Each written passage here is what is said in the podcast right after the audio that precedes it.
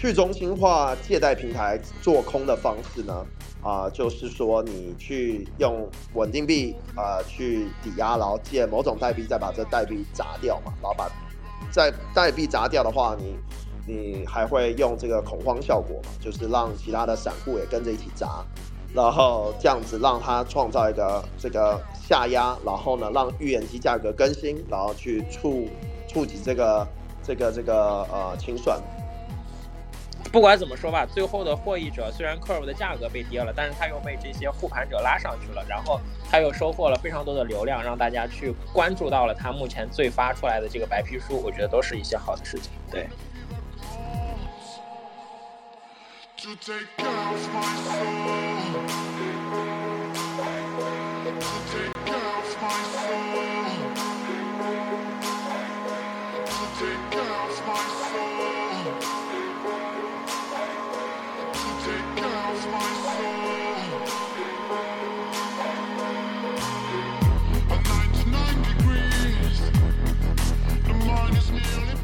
当这个所谓的攻击者做空者把币提到 OK 之后，大家可以看到它 CRV 的这个价格跌的是非常缓慢的，就是它是它的这个花了很长时间才慢慢跌下去，这个就不太符合一个攻击者就是他做空的这个逻辑。这次影响更多的其实是阿瓦本身，它的这个清算机制在这种极端情况下的这个能力受到了一定的挑战，然后也也出现了几百 million 的被几呃几个 million 的这种坏账。如果说你本身的一个业务被某一个新的协议超过了、占有了，或者说你本身的这套经济模型突然发现走到了这个瞬间它不 work 了，你没有办法去做自我迭代了，那么这个时候可能是出现系统性风险的时候。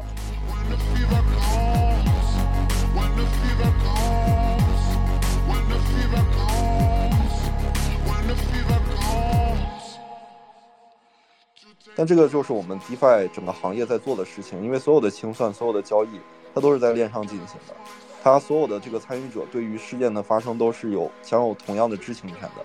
那我们同时在监控链上数据、监控每一个协议它各种资金流向的情况的同时，就防止了很多这种系统性风险的发生。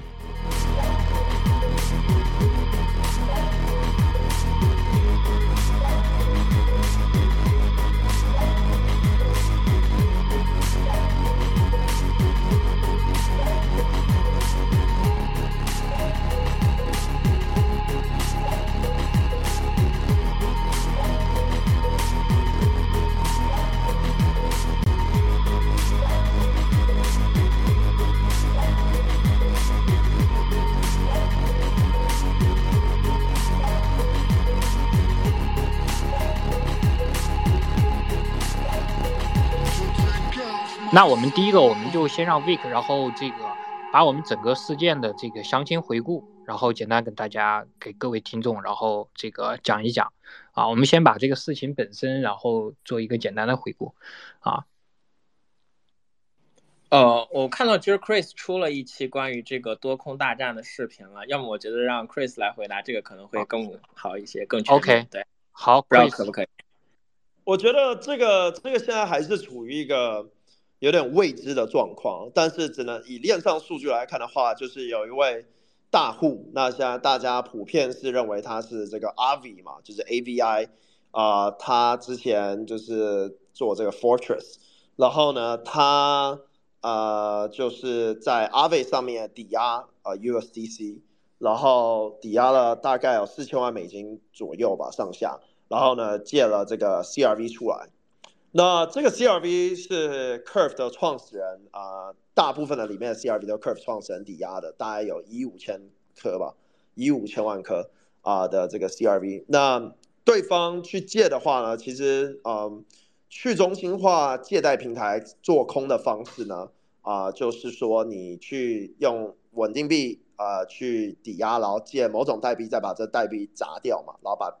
在代币砸掉的话，你。你还会用这个恐慌效果嘛？就是让其他的散户也跟着一起砸，然后这样子让它创造一个这个下压，然后呢让预言机价格更新，然后去触触及这个这个这个呃清算。那因为 Aave Compound 跟 MakerDAO 这种清算其实都蛮激烈的，这也是为什么其实我们在二零二零年看到像那时候疫情的黑天鹅事件的时候，甚至于他们会去拔预言机。就是因为啊，不然那个真的大规模清算会非常恐怖，所以啊，这次对方就是也是想要啊，这个看起来是要狙击 Curve。那随着这事情的演变后，大家开始觉得说，好像他是目标不一定是 Curve，有可能是 Aave 这样，因为 Aave 的这个啊坏账的这个系统呢是叫做 Safety Module，然后 Safety Module 它。呃，里面大概有六千万美金左右吧，所以有可能没有办法真的赔完所有上面的 bad debt。但是现在当然 bad debt 没有那么多，但当时大家是这样想的，然后会觉得说，哎，因为 safety module 还有个功能是它可以 issue token 嘛，就是可以 issue 这个 Aave，但是这个也是在最极端的情况下才发生。所以整整体的事件就是一开始是这样，然后后来呢，那当然 Curve 团队。包括 Curve 的爱好者们，就包括像我，我们就开始进行这个保卫战。那做的事情最简单的方式就是 去去买这个币，所以呃，大家就去买 CRV 嘛，然后去去做多 CRV 啊这些的，然后呃，就是那再来就是放好消息嘛，所以所以啊，因为 Curve 一直以来都是有一个很重大的消息，就是 Curve 的稳定币啊，跟它的借贷系统嘛，就是这个 Curve。Lending 跟 CRVUSD 就是 Llama，然后呢，这个消息出来，当然大家就知道，哎，Curve 其实就是唤醒大家知道说，哎，Curve 是呃有这个重要的东西，也是在酝酿很久。然后呢，白皮书其实也看得到是十月九，其实还有一版还没出，是更新的。然后呃，这个这个出来后呢，那当然啊，除了啊这个爱好者们跟团队在护盘以外呢。啊，也也点燃了这个这个这个多头这边的散户，然后大家就是也是开始去保护嘛。那啊，空军这边就弹药也是真的是弹尽粮绝，就是也也撑不住。那最后它也是完全被清算掉，就是啊，因为它它的价格就是已经 curve 的这个健康值后来变高嘛，然后呢，做空者的这个健康值就一直下降。那整体事件就暂时是这样结束。其实蛮特别，是昨天还有人在做空三百万美金，不知道是谁。可是基本上啊，这个这个保卫战是这样子。对，我不知道有没有漏掉一些东西。OK，没关系，呃，挺好。我们就是详情详情扼要，刚才已经呃 Chris 已经给大家介绍了啊。那我们第一个第一个就是小交流的问题啊，就是你觉得这次做空的由来，它本身有没有更多层面的意义？啊，就说他为什么要做空？就是说，当然这个我们无无从考证了，但是我们觉得每个人都有自己的一个主观的一个一个判断和想法啊。我们就先从这儿，就是说，因为最近也是熊市啊，就是说会有很多很多东西可能今天突然被做空一下，那天被然突然被做空一下，对吧？啊，但是我们就是说，如果我们主观个人去看法的话，你觉得就是说，在这个时间点啊，尤其是 Curve 在期间还推出了自己的一个。啊，稳定币，对吧？然后也结合 FTI 这个时间点，你觉得他做空者的他的这样的一个呃有利可图的一个点是什么呢？就我们第一个问题就是先这样啊。哎，Chris，也是我吗？对对对，就从你开始吧。OK，嗯，我觉得其实也另外一个第三个这个更深层的角度是，可能它是有对冲。那这样子的话，他可能在做多这边是是有钱赚的嘛？因为一定有散户在抛嘛。那最终就是要看他的这个 interest 付的这个利息加所有的这些手续费加这个啊呃做空跟做多期间赚到的钱，就是才能知道他到底有没有获利。我觉得，因为有时候像有时候我自己在就是 看一些别人在做空的时候，感觉好像实质上获利，可能最后就只就没有这么多嘛。所以所以这是一点。那另外一点就是啊，刚讲了，他可能目标是想要狙击阿伟，然后希望他持有很大的坏账。然后，因为其实也有人截图，就是说这个做空者阿伟在呃前面有问很多问题，在 Curve 的 Discord 群和 Convex 的 Discord 群，就他从来不在里面问话，因为我我通常也在里面回答问题嘛，所以突然他就出现，然后所以大家也在怀疑说，哎，是不是就是他想要知道一些 Curve 利好的消息？所以呢，啊，这时候啊，先来做空，然后呢，又又。呃，这个这个做多哦，something，所以我不知道他有没有获利了，但是我我只知道说以链上数据来看的话，他做空 curve 这部分是失败，所以那边铁定是比较难。对，那阿伟这边也实际的造成阿伟有两百五十万啊颗的 curve 的这个坏账，那现在也说是由这个 Llama 跟 Gauntlet 来去偿还嘛。还有好像他们的这个 DAO，这这个好像他们现在也在做投票吧，所以但是事实上也证明了这个 Aave 本身有一个问题，在于这个流动性啊低的资产上面可以造成坏账，就包括 CBX CRV，因为其实 CBX CRV 不是因为他们没有人提供流动性，而是因为他们的代币经济模型的独特性哦，就是呢。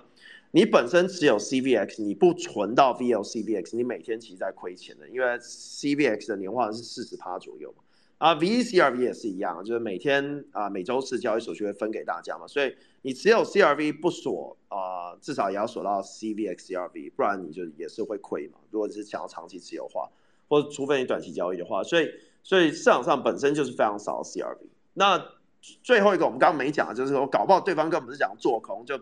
就是只是想要拿到很多 curve 的这个啊，这个这个这个控制权啊，因为借到了九千万颗 CRV 嘛，对那啊，其实呃，想要发稳定币的稳定币发行商呢，其实都是想要啊 CRV 的，对。所以呢，啊，我我反而觉得这件事情后，很多啊在做稳定币的人啊，他们就有来问我啊，因为其实我们已经看到有很多的这个。各国的新的稳定币，包括中心化跟去中心化的稳定币的，像有有团队在做去中心化的日元啊、韩元啊这些的，他们都来问，就是说，哎，原来透过阿伟来借 CRV 的成本更低，为什么呢？因为其实你到市场上面买个一千万颗 CRV，在中心化交易所跟去中心化交易所加起来，其实都会造成很大的价格拉盘嘛。所以说，其实你用借的。相对的便宜。那如果你可以控制三八三趴的 V C R V 的话，基本上你就可以控制未来很多 C R V 的 emission。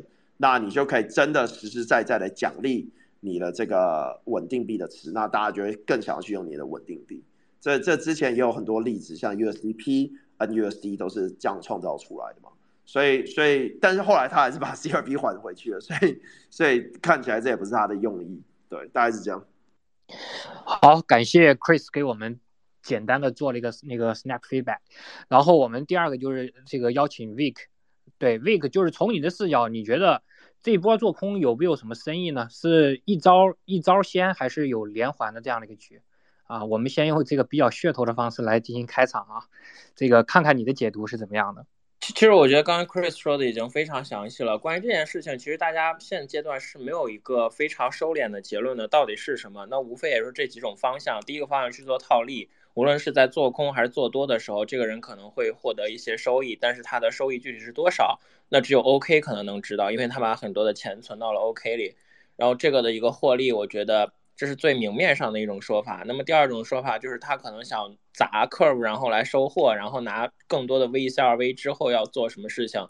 但我觉得这个的概率比较低，因为通过这样的一个方式去收获，有一点太过极端，或者是。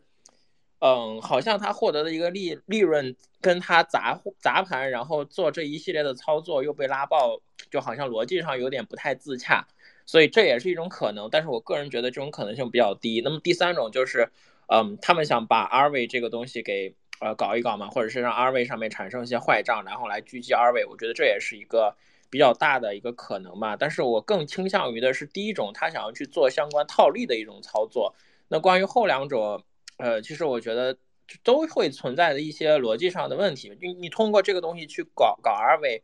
嗯，就是你的资金体量是没有特别大的，你也不可能说二位就只欠了几百万美金，他也不是说还不起，或者是这几百万美金会对他造成什么系统性的业务风险，所以我觉得大概率还是来去做套利。但是这样的一个事情，毫无疑问的让社区的所有的关注度都回到了 Curve 身上，而 Curve 又随机。就是随着这个机会吧，然后发了他们的一个稳定币设计的一个白皮书，就是将所有的目光都聚集到了社 Curve 社区身上。他们又做了一个他们可能是今年或者是未来几年最核心的一个产品，然后让大家都去 follow 这个白皮书。当然，我看到，因为这个白皮书的难度确实非常高，而且里面涉及到了很多数学、物理上面的一些东西，所以如果没有做特别深度的研究的话，其实还是很难呃一时间读懂它的。所以我感觉这是一个。不管怎么说吧，最后的获益者虽然 Curve 的价格被跌了，但是他又被这些护盘者拉上去了，然后他又收获了非常多的流量，让大家去关注到了他目前最发出来的这个白皮书，我觉得都是一些好的事情。对，好，那个我们现在邀请这个 James，然后来听听你的解读。我们我们先不解读太深啊，我们就先从第一个层面，就是说从这个动机层面啊，因为确实是这个流动性也不大，为什么？呃，我说我说主机方啊，就是说为什么要要要要来主机 RV 的这个事儿，对，对，就是这个方案，我觉得刚才 Chris 和 Vic 已经讲的很很清楚了，可能就是有一些小细节，就是让大家比较疑惑吧。就比如说最直接的就是，当这个所谓的攻击者做空者把币提到 OK 之后，大家可以看到它 CRV 的这个价格跌的是非常缓慢的，就是它是它的这个花了很长时间才慢慢跌下去。这个就不太符合一个攻击者，就是他做空的这个逻辑。嗯，他理论上应该是直接拿大量的币，就是在瞬时间去抛售，这样才能达达成一个更好的砸穿这个盘面价格的这样一个目的。就是有很多这样的逻辑搞，就给社区大家搞得不是特别明白。然后所以说，大家对他现在真正的真实目的就是才比较存疑吧。但其他的，我这边就是也没有办法特别好的揣测他最终的目的是什么。嗯，好，谢谢 James。然后 Bruce 呢？你你怎么看这个？前面几个老哥都说的很详细了，那个我就补充补充嘛，就是其实阿伟这个老哥他之前就是是在 Mongo 上的一个大户。就是他之之前经常在那个 Mongo 上，就是用大体量资金去那个操控业绩、操控市场，然后去获利。就是，呃，他其实他跑到这个阿伟上来做这个事情，其实呃，就也是刚才 Chris 说的嘛，就是说，呃，首先我们只看了他一个在链上的一个就 short position 这么一个操作啊，但是呃，他这个做空其实并不是就是代表着他。就是整个一个净头寸，它是就是净做空的啊，